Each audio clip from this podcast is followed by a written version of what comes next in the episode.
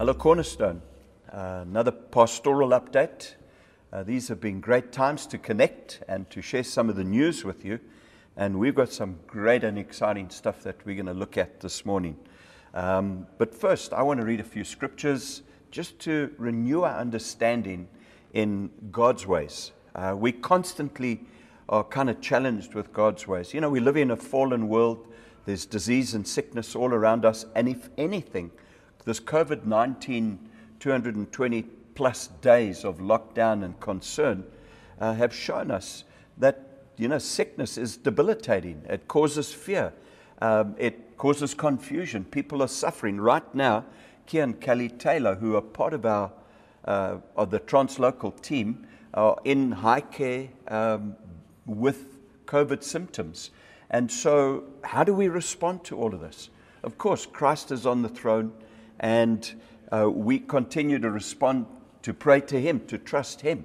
And I want to read a scripture that'll help us understand this. Uh, two passages Luke 5, verse 17. On one of those days, he was teaching. Pharisees and teachers of the law were sitting there, who had come from every village of Galilee and Judea and from Jerusalem, and the power of the Lord was with him to heal.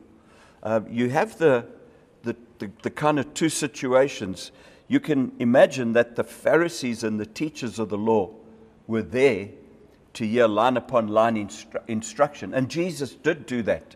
But we must never misunderstand the gospel just for, you know, you know facts to be taught, uh, good news to be proclaimed. It's also a demonstration of God's power.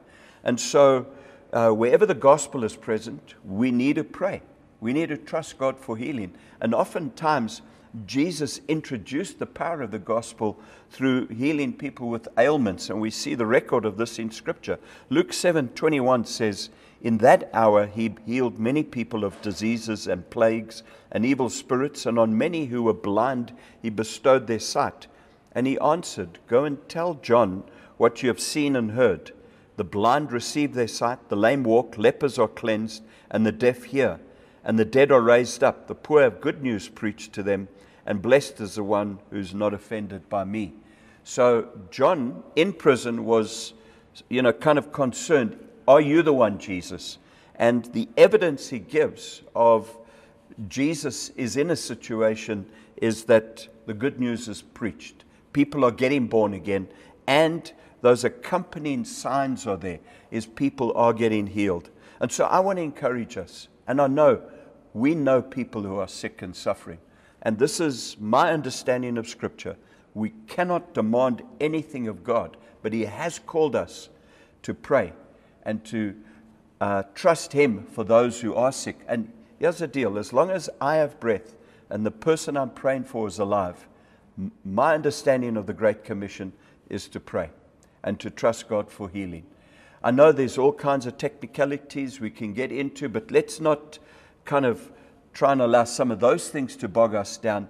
If I understand God's heart and compassion in any situation, is that people are ministered to.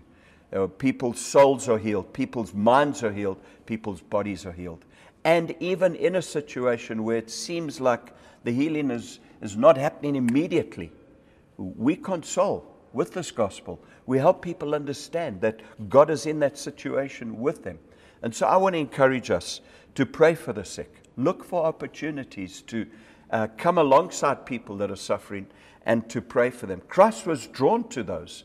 He was drawn to the, you know, the kind of dregs of society. You know, he was drawn to those who were battling. We think of the, the widow whose son uh, in Nain, the place he had gone to, had died.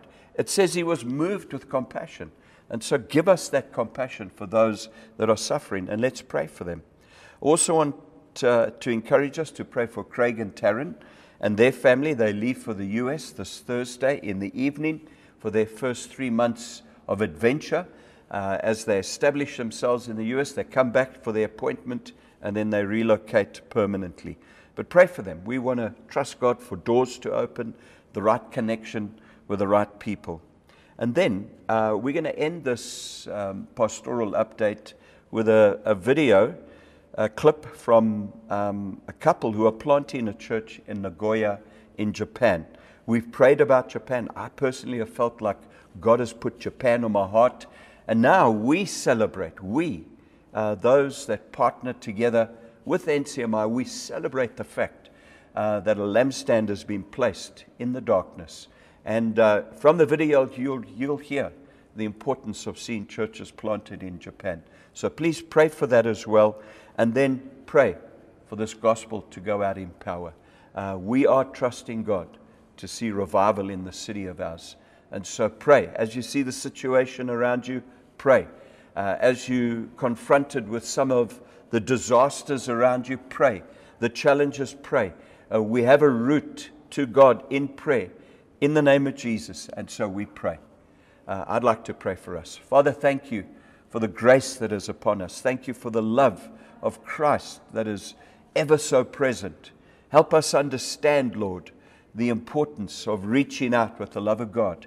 And in that, be willing to pray for those around us, to be willing to share the love of Christ with them, to be willing to help them understand their relationship with you. I just want to pray for us, Lord, that we would know the fellowship, we would know the power, we would know the incredible benefit there is in being seated with you in heavenly places. Trust you for your protection and your provision over us as a church. In Jesus' name, amen. Hello, friends.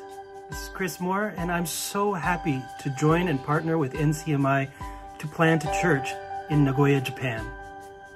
Together with my wife Megumi and our children Sela and Rema, we've been serving God in Japan since 2002. Although 2020 has posed many kinds of challenges, we believe God has opened a great door to ministry for us in this nation where less than 1% have faith in Jesus. Our city, Nagoya, is home to the global headquarters for Toyota and other Japanese manufacturing giants, and there are many people struggling with stress, burnout, and loneliness through overwork. In 2011, Japan suffered a major tsunami which has left the younger generation looking for new meaning in life. Jesus is the light and life, and with your prayers, we will be bringing the gospel to this ripe harvest field. Already, we have several families with young children in our congregation, and we've had success in reaching Japanese people in their 20s, winning them to Christ, and seeing God give new direction and identity to their lives. Please join with us in prayer. God bless.